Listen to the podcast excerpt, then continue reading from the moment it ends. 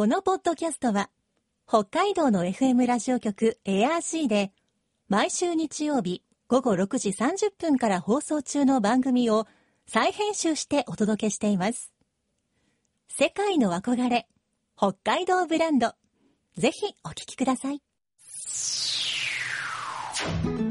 今、世界から注目される北海道。この番組では、北海道が世界に誇る自然、文化、産業などをピックアップ。北海道の持つ魅力や可能性をゲストの方に伺います。お相手は鈴木舞です。今回のテーマは、パークゴルフ。北海道の幕別町で生まれたスポーツ、パークゴルフ。今年、誕生から40年を迎えました。この40年間に、全道、全国、そして海外へ広がり、人気のスポーツになりました。先週に引き続き、今週も、パークゴルフの誕生にも関わった、日本パークゴルフ協会常務理事、浜智明さんに、北海道生まれのパークゴルフについて伺います。今週は特に、海外に広がったパークゴルフのお話です。今日のお話のポイント、鈴木舞のマイポイントは、憧れ。世界の憧れ、北海道ブランド。この番組は、あなたの明日を新しく、北海道創価学会の提供でお送りします。公益社団法人日本パークゴルフ協会常務理事の浜智明さんにリモートでお話を伺っていきます。浜さんよろしくお願いします。はい、よろしくお願いします。本当に日本各地にパークゴルフ場はあるということですが、では、現在国内だけではなく、海外の方にもパークゴルフは普及してるんでしょうか？はい、えー、コースを確認しているのは、えー、韓国、台湾、アメリカ、ブラジル、パラグアイ、アルゼンチン、ボリビア、スウェーデン、デンマーク、イギリスです。特に盛んなのがお隣の韓国でして、はい。すでに300を超えるコースがあるとお聞きしています。そして多くの方が、韓国の方がパークゴルフツアーで日本を訪れています。アメリカは元プロレスラーのデストロイヤーさんってご存知ですあか、はい。覆面のえええええあのプロレスラー。えはい。まあ、年配の方はよくご存知だとも思ってる、思いますけども、まあ、得意技は足4の字型で、うんうんうん。このデストロイヤーさんが日本でパークゴルフを体験しまして、はい。大変気に入って、アメリカの自分の土地にパークゴルフ場をお作ったんです。へえ。ここは海外で、ただ一箇所の私どもが認定する公民コースになっています。すごいですね。南米のブラジルやパラグアイは日系の方たちが中心となって20年ぐらい前からパークゴルフを楽しんでいます。うん南米の交流大会も毎年開催されています。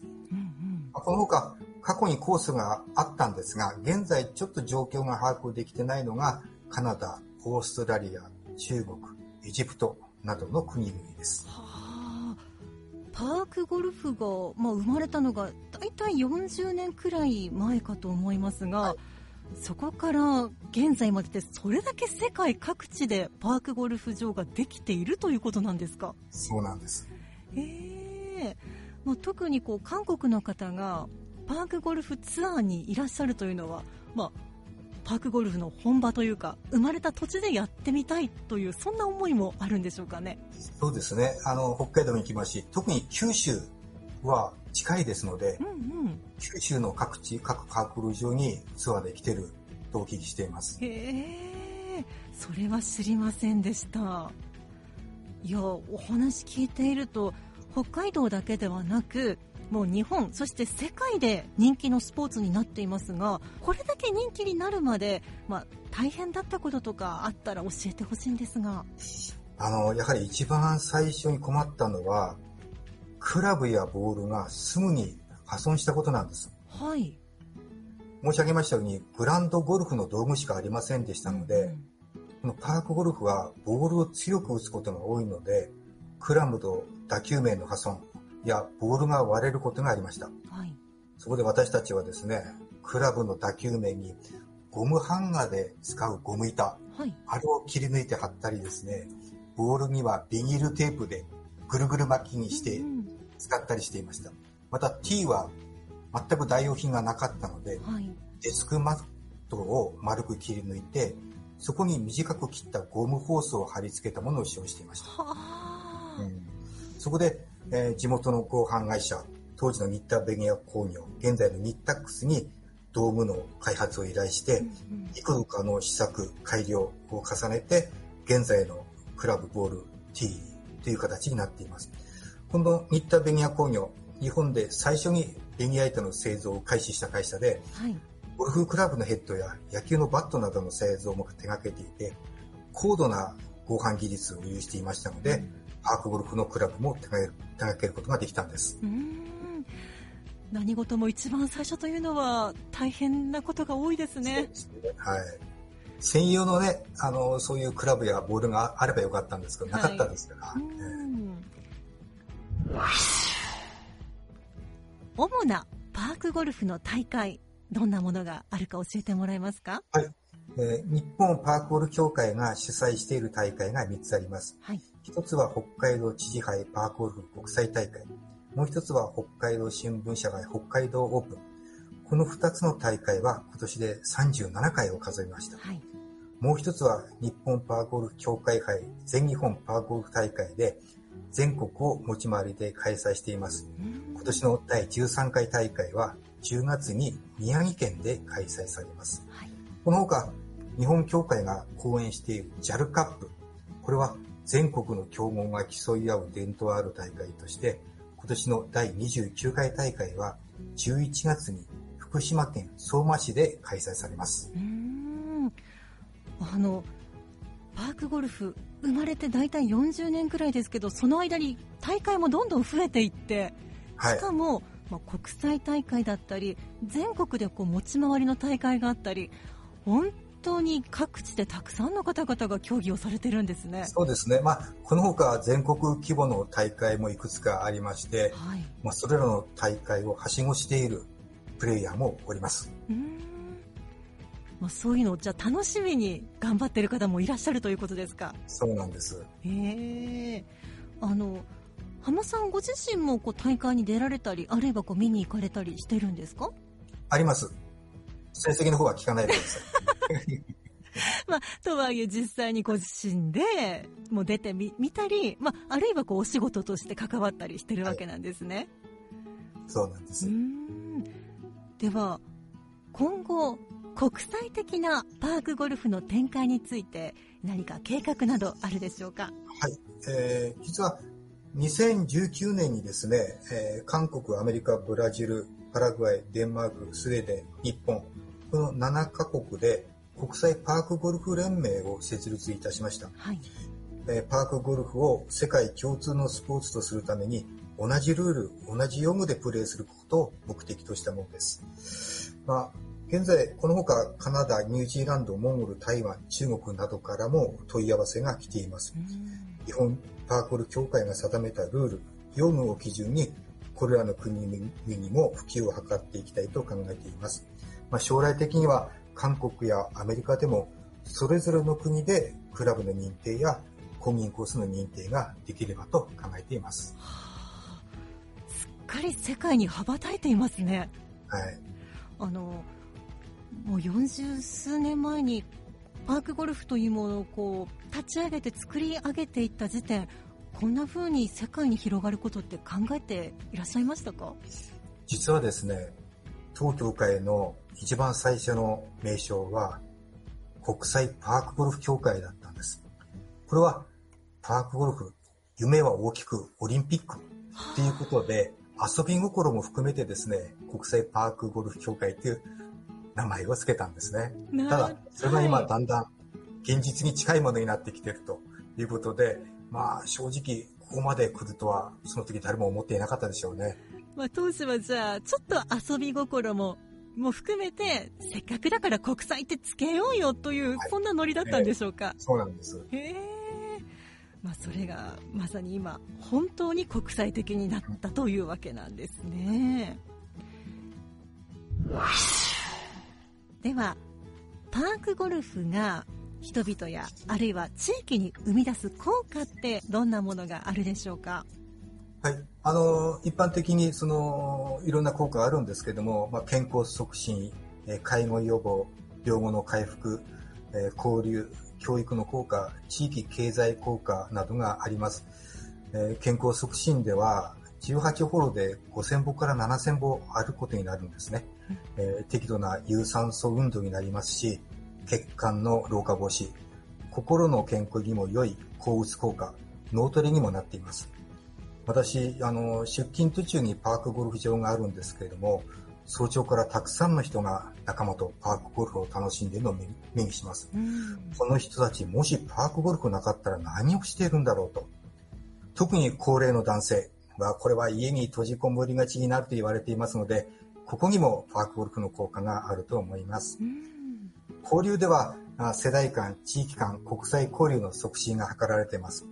家族単位でパークゴルフを楽しむ。パークゴルフで全国に友達ができた。韓国からのパークゴルフツアーなど、いろんな交流が行われています。また、旅行会社による沖縄へのパークゴルフツアーツアーや、市町村を超えた愛好者の往来、飲食、観光などの経済効果もあります。もう個人の健康、心身ともに健康にも役立つし、人々の交流もできるし、地域の活性化にも役立つことがあるというわけなんですね。はい。では、パークゴルフ協会の今後の目標について教えてもらえますか？はい。あの、当協会に所属する都道府県のパークゴルフ協会、私もこれ連合会と呼んでるんですが、この県県単位の連合会がないのが、まだ20都府県あるんですね。はい、これら連合会のない都府県への連合会の設置を進めていきたいと考えています。そして、市町村協会があるのは422の市町村協会です。ですから、まだ1300余りの市町村には協会がありません。まあ、これはあの市町村への普及も図っていきたいと考えています。また、パークゴルフ、えー、これはコミュニケーションを図ることを重点に置いたスポーツとして、これまで多くの人に受け入れられてきましたが、近年はその順位を競い合う競技志向の面も大きくなってきました。はい、まあ、スポーツである以上、この競技志向も一面としては必要ですので、まあ、こちらも重視しながらも、原点であるところの楽しさを共有できるコミュニティスポーツとしてのパークゴルフの普及を推進していきたいと考えています。うん原点は忘れずでも、はい、さらにたくさんの地域たくさんの人々に広がっていくようにということでしょうか？はい、えー、他にパークゴルフに関してリスナーにお伝えしたい話があればお願いしたいんですがはいあのまずこれからパークゴルフを始めてみようかという方にはまずレンタルのクラブでいいですのでできれば経験者と一緒にパークゴルフを体験してみてください。そこで体験していいなと思ったら、クラブ等を揃えてください。す、え、で、にパークゴルフを楽しんでいる方にお願いします。前の組に初心者がいて、プレイに時間がかかることがあるかもしれません。そんな時は、最初は自分も初心者だったことを思い出して、温かく見守ってやってください。えパークゴルフは小学校高学年くらいからお年寄りまで一緒に楽しめるスポーツです。ぜひパークゴルフの世界に一歩踏み出してみてください。そしてそこに魅力があれば続けてください。お待ちしています。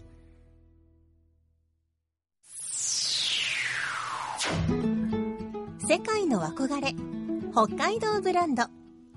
今回のゲストは日本パークゴルフ協会常務理事浜智明さんでした。今日のマイポイントは憧れでした。今では海外でも人気のパークゴルフ。韓国からパークゴルフを楽しむため日本に旅行に来る方もいるということで海外の愛好者にしてみると憧れの日本のパークゴルフ場。特に北海道は憧れの本場なんでしょうね。さてこの番組では皆さんからのメッセージをお待ちしています。番組の感想やあなたの思う北海道ブランドなどぜひお寄せください。クオカード3000円分を毎月抽選で1名の方にプレゼントしています。詳しくは番組のホームページをご覧ください。北海道ブランド。そこには世界を目指す人たちの知恵と情熱があります。来週もそんな北海道ブランドに元気をもらいましょう。ご案内は鈴木舞でした。世界の憧れ北海道ブランド。この番組はあなたの明日を新しく北海道創価学会の提供でお送りしました。